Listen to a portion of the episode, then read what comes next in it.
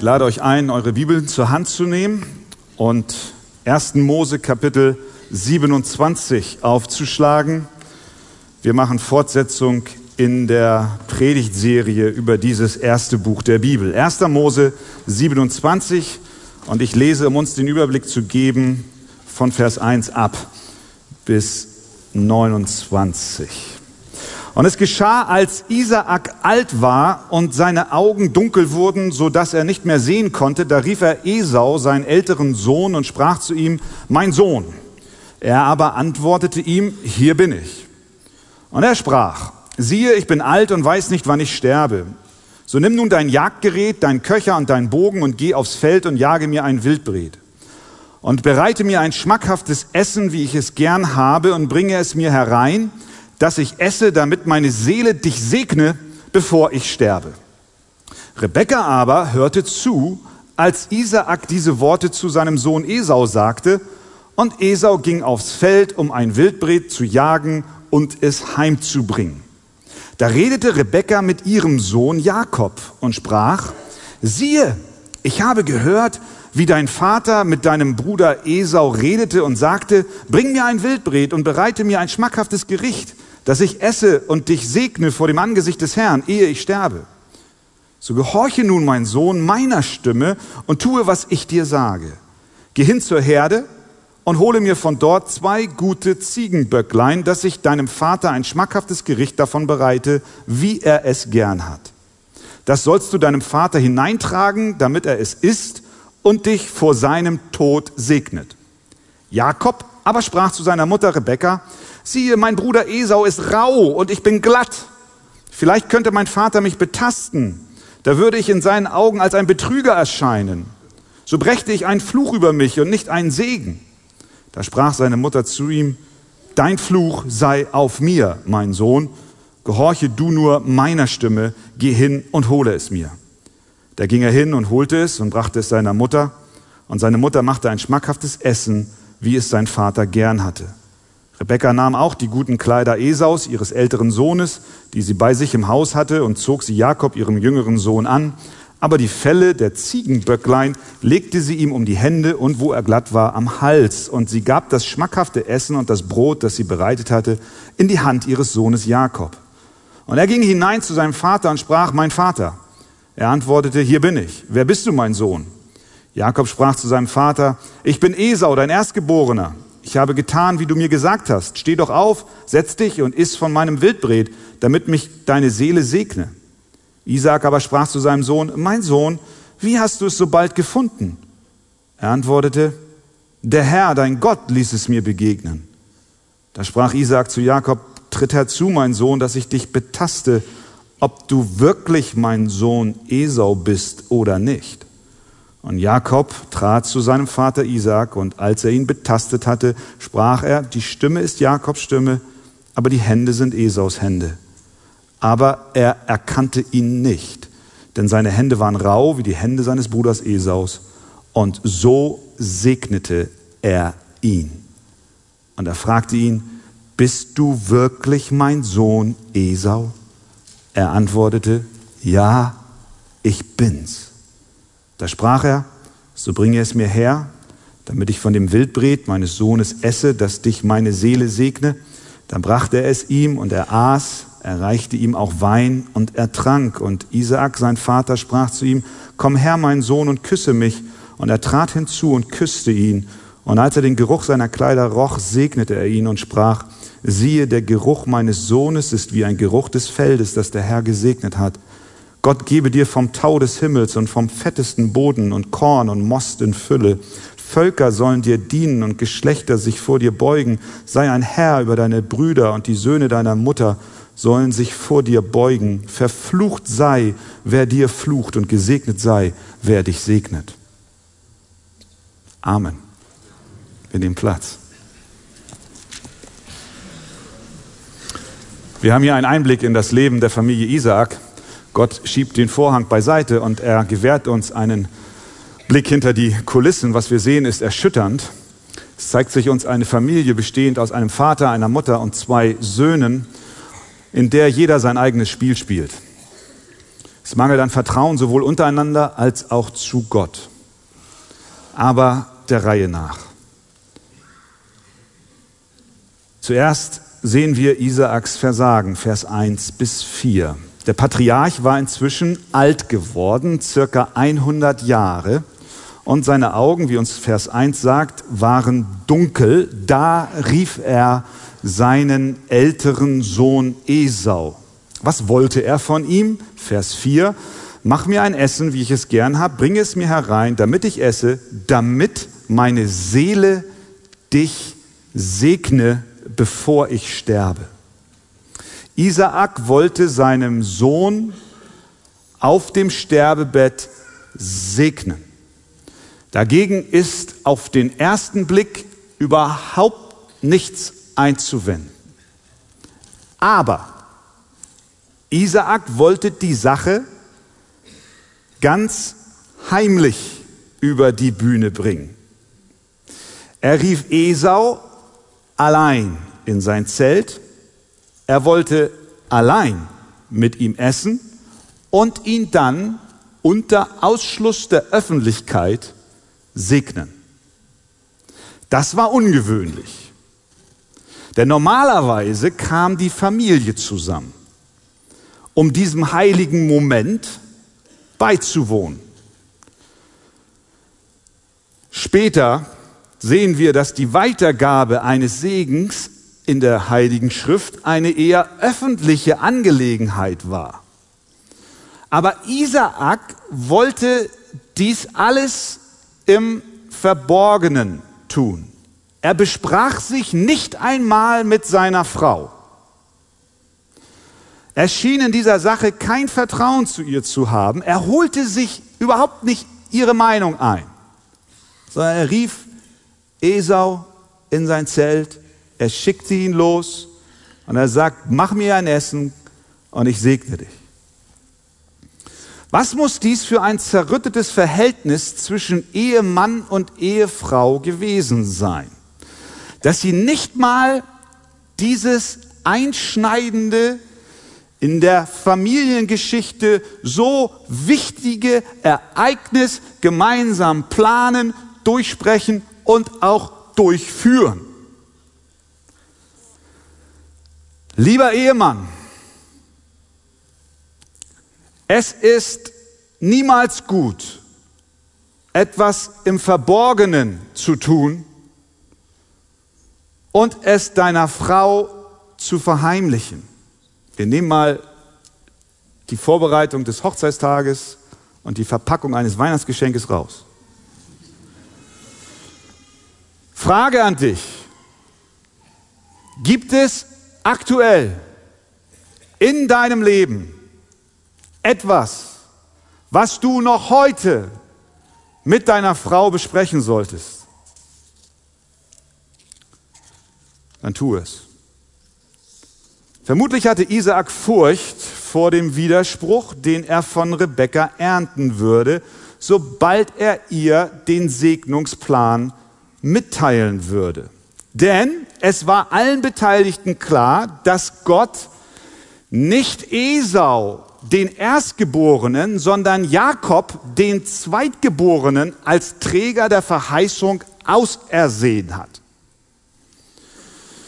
Denn als die beiden Zwillinge im Bauch der Mama Rebekka miteinander kämpften, hat Gott unmissverständlich im 1. Mose 25, Vers 23 gesagt, Rebekka, in deinem Bauch sind zwei Stämme und ein Volk, die beide jeweils repräsentiert werden. Ein Volk wird dem anderen überlegen sein. Und dann kommt dieser alles entscheidende Zusatz. Und der Ältere wird dem Jüngeren dienen. Der Plan und die Absicht Gottes mit dem Leben der beiden Jungs war von Gott ganz deutlich kommuniziert worden. Der Ältere soll dem Jüngeren dienen. Der Jüngere wird die Segenslinie fortsetzen. Aber Isaak wollte das nicht wahrhaben. Er wollte sich diesem Plan nicht unterordnen. Stattdessen nahm er die Dinge selbst in die Hand und handelte nach damaligem Brauch und Sitte, was ihm wichtiger war in diesem Moment, als Gottes Ratschluss zu befolgen. Ihm war auch seine persönliche Neigung wichtiger, als Gottes offenbarten Ratschluss zu befolgen. Denn wir lesen in 1. Mose 25, 28, dass Isaak den, ja, den Esau lieb hatte, weil er so gut Fleisch heranbrachte. Rebekka heißt es dort, aber hatte den Jakob lieb.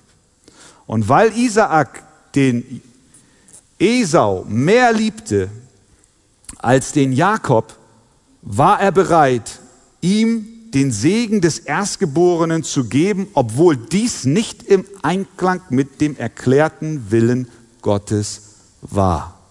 Also mache ich das hinter verschlossener Tür. Ich verberge es vor meiner Frau Rebecca, die nämlich ganz genau weiß, dass Gott etwas anderes vorhat. Spurgeon sagt dazu, Isaak hätte mit Vertrauen und Zuversicht Jakob den Segen geben müssen. Er wusste, dass dieser für Jakob vorgesehen war, hatte aber sehr wahrscheinlich Angst vor Esau und wollte nicht den Zorn seines Sohnes auf sich ziehen, und so entschloss er sich, ihn zu segnen, entgegen der Absicht Gottes.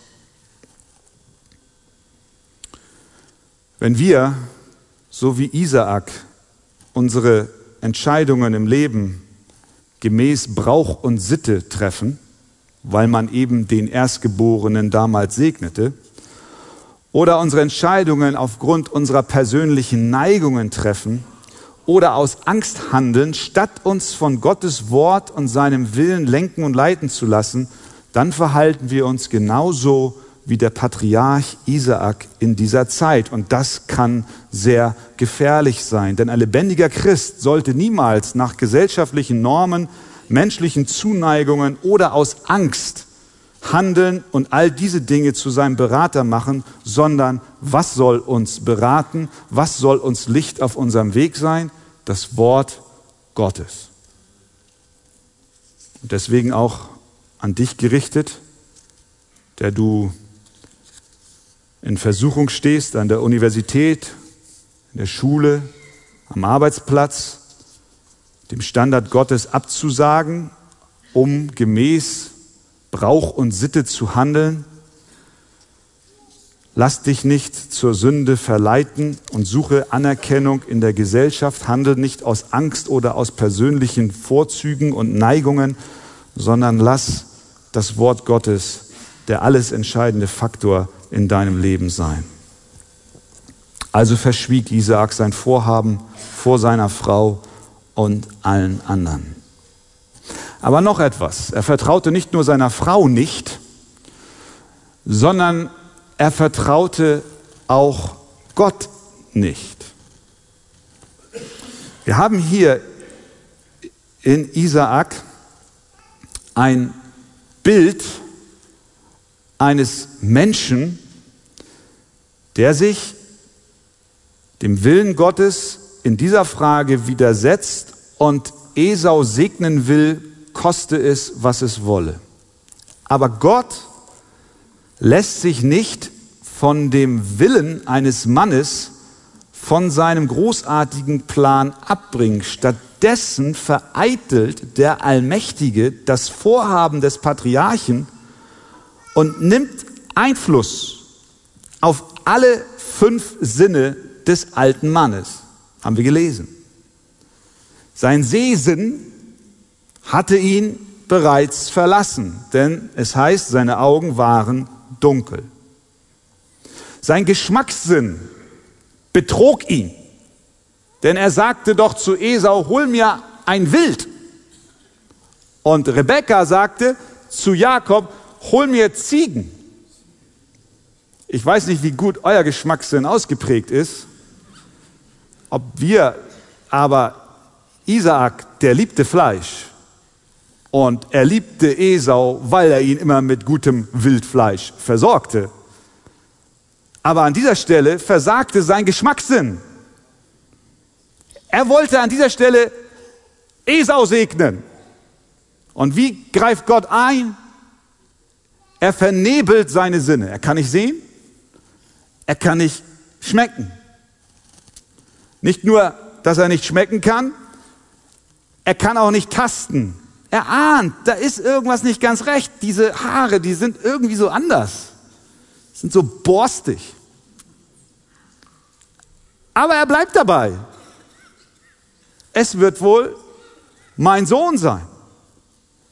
Auch sein Hörsinn funktioniert nicht so gut, als dass er ihn hätte zur Wahrheit leiten können.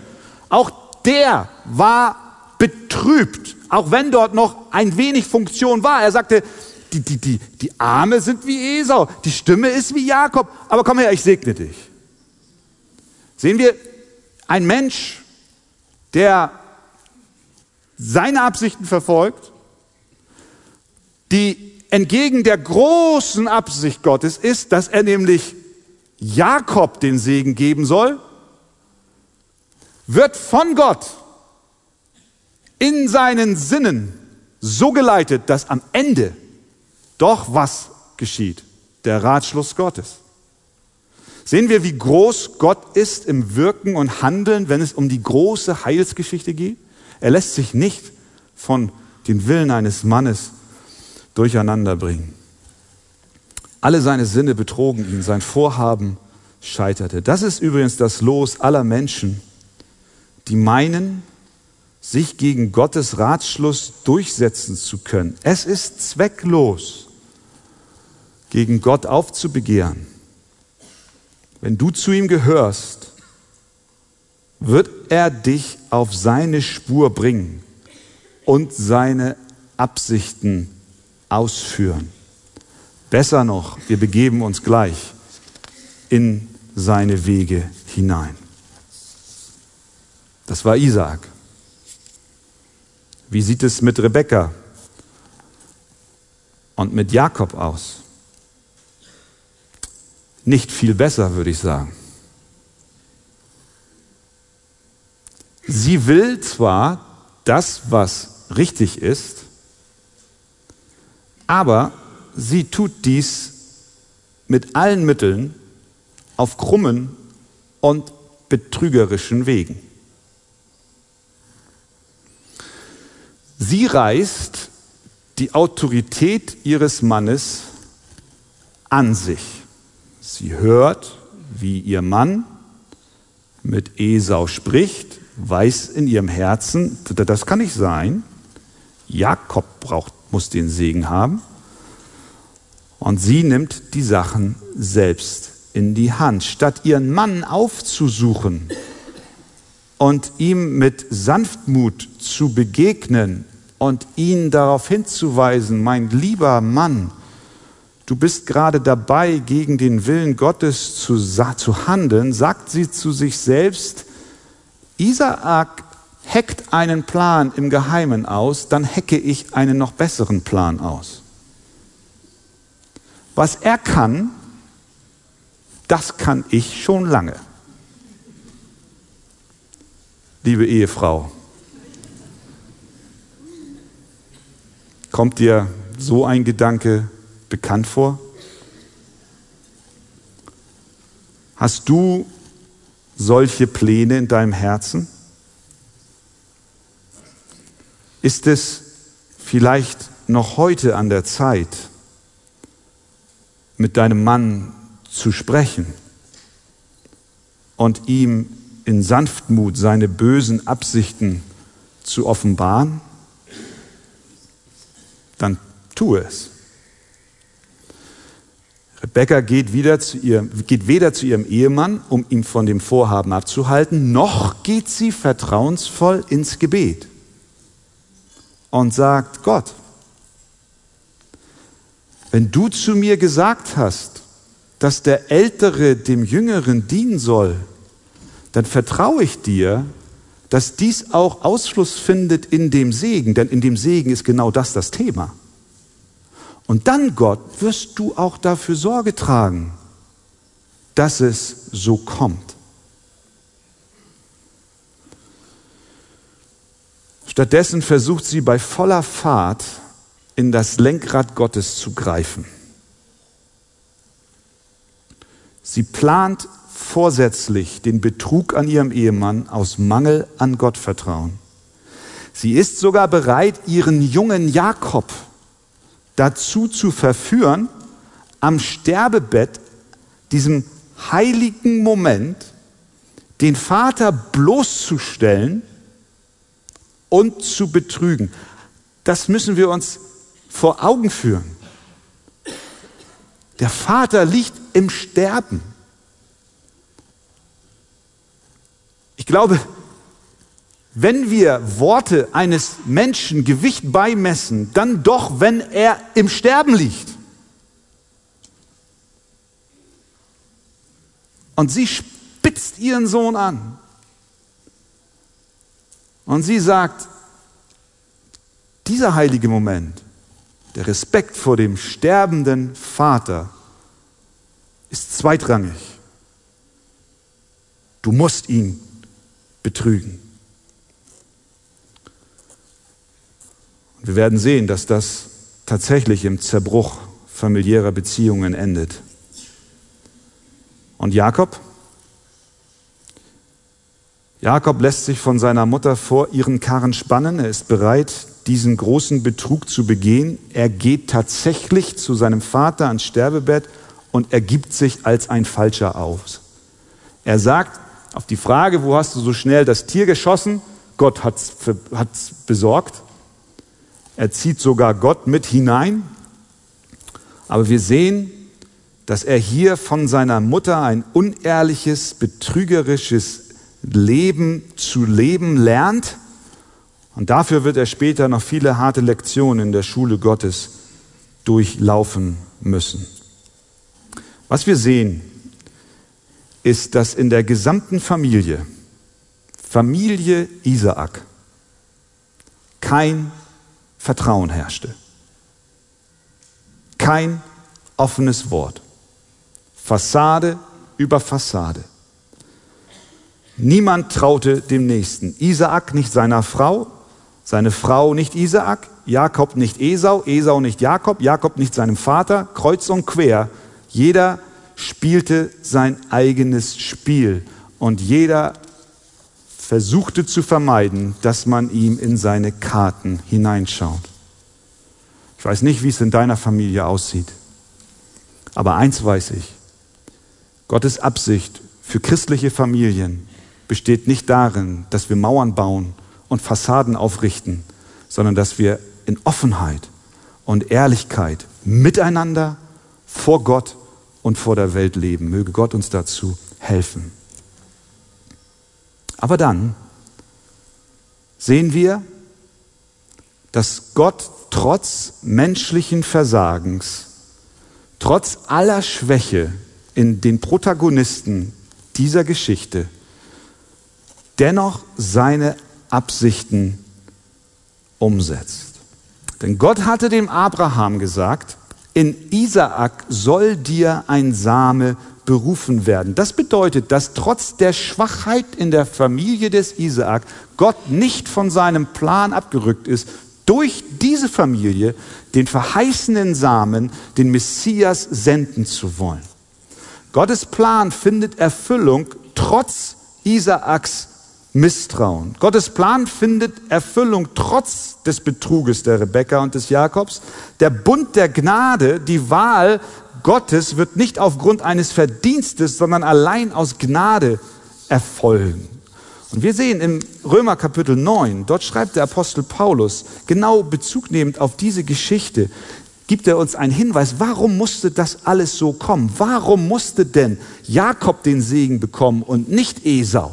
Was ist denn der geistliche Hintergrund? Er gibt uns die Erklärung, Römer Kapitel 9, Abvers 10. Er sagt dies. Und nicht allein dies, schreibt der Apostel, sondern auch als Rebekka von ein und demselben, von unserem Vater Isaak schwanger war, als die Kinder noch nicht geboren waren und weder Gutes noch Böses getan hatten, damit der gemäß der Auserwählung gefasste Vorsatz Gottes bestehen bliebe nicht aufgrund von Werken, sondern aufgrund des Berufenden, wurde zu ihr gesagt, der Ältere wird dem Jüngeren dienen, wie auch geschrieben steht, Jakob habe ich geliebt, Esau aber habe ich gehasst. Was will der Apostel Paulus sagen?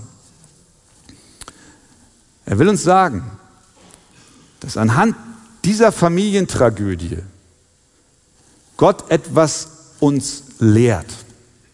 Und was lehrt er uns?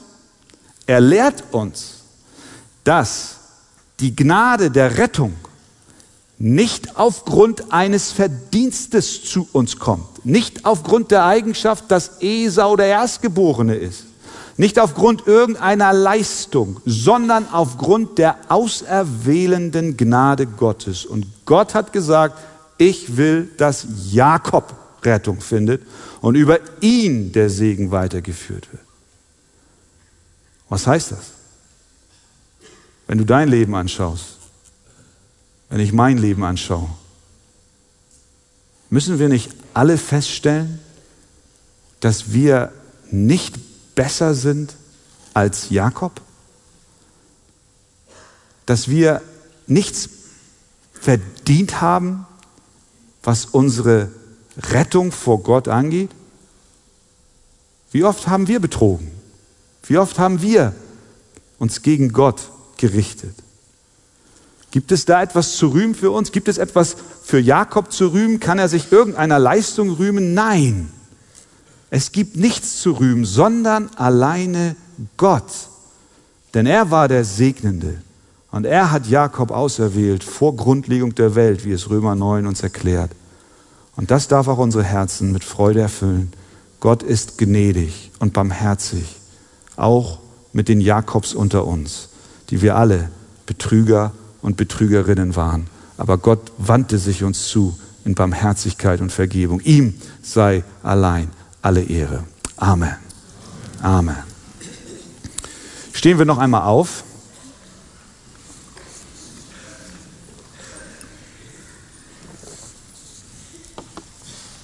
Und wir lesen 1. Mose 27 von Vers 30 und folgende.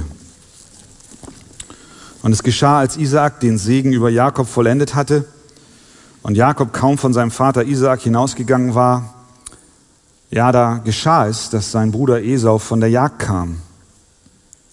Der machte auch ein schmackhaftes Essen und trug es zu seinem Vater hinein und sprach zu ihm, Steh auf, mein Vater, und iss von dem Wildbret deines Sohnes, damit mich deine Seele segne. Da antwortete ihm sein Vater Isaak, wer bist du? Er sprach, ich bin dein Sohn Esau, dein Erstgeborener. Da entsetzte sich Isaak über die Maßen und sprach, wer ist denn der Jäger, der ein Wildbret gejagt und mir aufgetragen hat? Ich habe von allem gegessen, ehe du kamst und habe ihn gesegnet. Er wird auch gesegnet bleiben. Als Esau diese Worte seines Vaters hörte, schrie er laut auf und wurde über die Maßen betrübt und sprach zu seinem Vater, segne doch auch mich, mein Vater. Er aber sprach, dein Bruder ist mit List gekommen und hat deinen Segen weggenommen. Da sprach er, er heißt mit Recht Jakob, denn er hat mich nun zweimal überlistet. Mein Erstgeburtsrecht hat er weggenommen und siehe, nun nimmt er auch meinen Segen. Und er sprach, hast du mir keinen Segen zurückbehalten? Da antwortete Isaak und sprach zu Esau, siehe, ich habe ihn zum Herrn über dich gesetzt und alle seine Brüder habe ich ihm zu Knechten gegeben. Mit Korn und Most habe ich ihn versehen. Was kann ich nun für dich tun, mein Sohn? Esau sprach zu seinem Vater, hast du denn nur einen Segen, mein Vater? Segne doch auch mich, mein Vater. Und Esau erhob seine Stimme und weinte. Da antwortete Isaak, sein Vater, und sprach zu ihm, siehe, fern vom Fett der Erde wird dein Wohnsitz sein und fern vom Tau des Himmels von oben. Von deinem Schwert wirst du leben und deinem Bruder dienen. Es wird aber geschehen, wenn du dich befreien kannst, wirst du sein Joch von deinem Hals reißen. Amen. Bis hierhin. Nehmt doch gerne Platz. Jakob hatte seinen Vater betrogen, sich als Esau ausgegeben, den Segen erschlichen Isaak wollte Esau segnen, obwohl Gott gesagt hatte, dass der Ältere dem Jüngeren dienen soll, aber am Ende siegte die Gnade Gottes. Es ist ein wunderschönes Bild von der Gnade, dass Jakob trotz seines Versagens und Familie Isaak trotz ihres Versagens Überbringer und Teilhaber am geistlichen Segen sein sollen. Aber nun kommt Esau ins Spiel und er kommt zurück von der Jagd. Und wie es immer so ist, fliegt der Betrug auf. Er kommt ans Tageslicht. Kaum war Jakob aus dem Zelt gegangen und hatte den Segen seines Vaters in Empfang genommen, kommt Esau zurück, glücklich mit einem Wild und möchte den Vater um den Segen bitten. Aber der fällt aus allen Wolken. Der Betrug kommt ans Licht. Und jetzt ist es interessant zu sehen, wie Esau und wie Isaak darauf reagieren.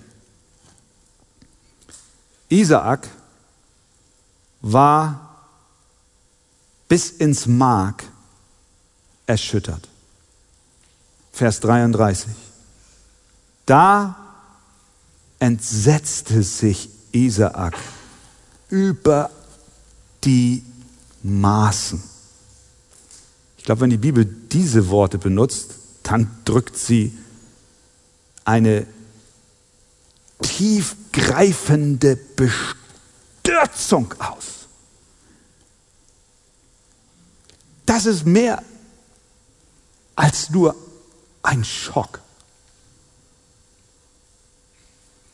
Spurgeon bezeichnet diesen Augenblick im Leben des Isaak als den Moment seiner Buße. Er sagt, sobald Isaak bemerkte, dass sein Wunsch, Esau segnen zu wollen, falsch war, beharrte er nicht auf seinem Standpunkt. Er ist wohl bereit, Esau einen ihm angemessenen Segen zu geben, aber er denkt nicht einen Augenblick daran, das zu widerrufen, was er an Jakob segnend tat. Denn er spürt, die Hand Gottes war in dem allen. Isaak vieles wie Schuppen von den Augen. Er verstand, dass es nicht recht war, seine eigene Agenda zu verfolgen und rief in Ehrfurcht vor Gott den bereits gespendeten Segen nicht zurück. Da spielte auch gar nicht mehr Brauch und Sitte eine Rolle. Da spielte auch nicht mehr persönliche Zuneigung eine Rolle. Da spielte auch nicht mehr die Angst vor seinem Sohn Esau eine Rolle, der ja eventuell mit Gewalt reagieren könnte. In diesem Moment erkennt Isaak, Gott hat einen anderen Plan und er ruft aus in Vers 31, ich habe von allem gegessen, ehe du kamst und habe ihn gesegnet. Er wird auch gesegnet bleiben. Kein Rückzieher. Ich bleibe dabei. Koste es, was es wolle. Er erkennt im Glauben an, dass der Segen auf Jakobs Leben unwiderruflich ist. Er sagt, Esau, ich wollte deinen Bruder nicht segnen. Ich habe alles versucht, dir als den Erstgeborenen den Segen zu geben, aber Gott in all seiner Kraft und Macht hat dies verhindert und hat dafür gesorgt, dass es nicht so kam. Und nun hör gut zu, Esau, Jakob ist gesegnet und er wird auch gesegnet bleiben.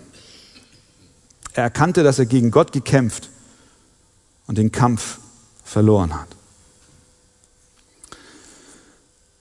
Aber die Reaktion auf die Wahrheitsoffenbarung Gottes ist nicht bei allen Menschen gleich. Denn wie reagiert Esau? Der hatte ja zuvor sein Erstgeburtsrecht für einen billigen Teller Linsensuppe verkauft und damit ein Statement gegeben, wir haben es in der letzten Mose-Predigt gehört, dass er die geistlichen Segnungen Gottes geringer achtete als irdisches Wohlergehen. Er wählte den Weg der Welt. Esau, nachdem der Betrug aufflog, verstand überhaupt nicht, dass er sich gegen Gott entschieden hatte. Bei ihm sehen wir keine Buße. Er verstand nicht, dass er den Segen abgelehnt hat, schon damals, und dass er allem geistlichen Wohlergehen und allen geistlichen Segnungen damit eine Absage erteilte. Wir sehen hier keine wahre Buße in seinem Herzen. Wir sehen, er schreit. Wir sehen, er weint. Wir sehen, er ist erschüttert. Aber es ist keine wahre Buße. Ein klassisches Beispiel, dass Buße und Reue, beziehungsweise Buße und Gewissensbisse, Buße und einem etwas Leid tun, zwei verschiedene Paar Schuhe sind. Irgendwie tut es ihm leid, weil er erwischt wurde, aber er tat keine Buße. Johannes Calvin schreibt dazu, dass Esau nicht bußfertig war, wird hier sehr deutlich, denn er klagte seinen Bruder an und schrieb sich selbst keinerlei Schuld zu. Aber der Beginn wahrer Buße ist Betrübnis aufgrund begangener Sünden.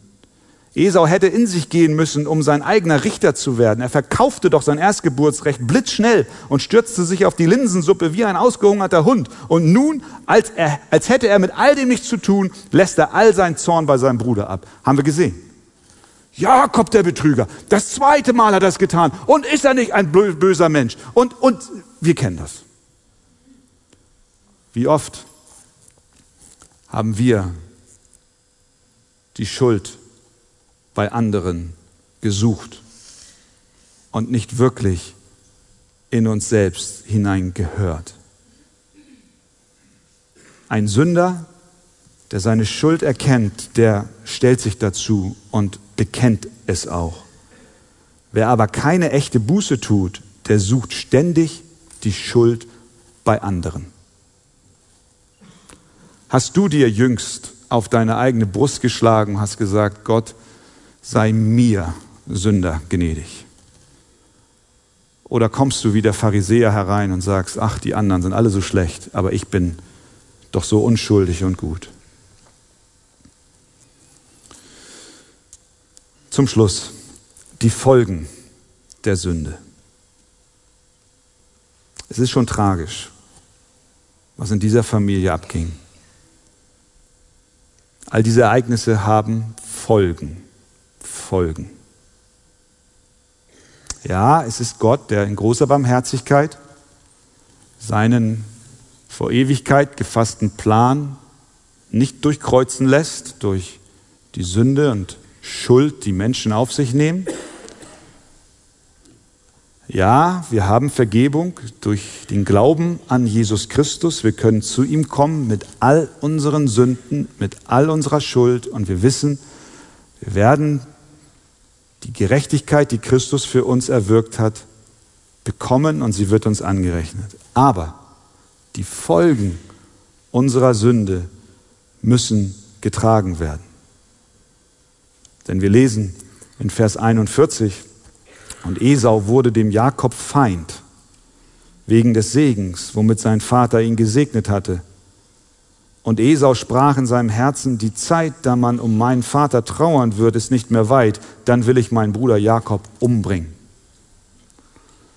Es dauert nicht mehr lang, der alte Isaak, der macht es nicht mehr so allzu weit. Und sobald er tot ist, da werde ich die Sache in meine Hand nehmen, ich werde ihn, ich werde ihn umbringen. Die Lüge, die Fassaden bringen Familien in Zerrüttung. Jakob muss fliehen. Und er muss eine Lektion lernen, dass auch der betrügerische Anteil in seinem Herzen verschwinden muss. Und dazu schickt ihn Gott zu seinem Onkel Laban. Wir werden nächsten Sonntag darüber hören. Und Laban ist genauso ein Schlitzohr.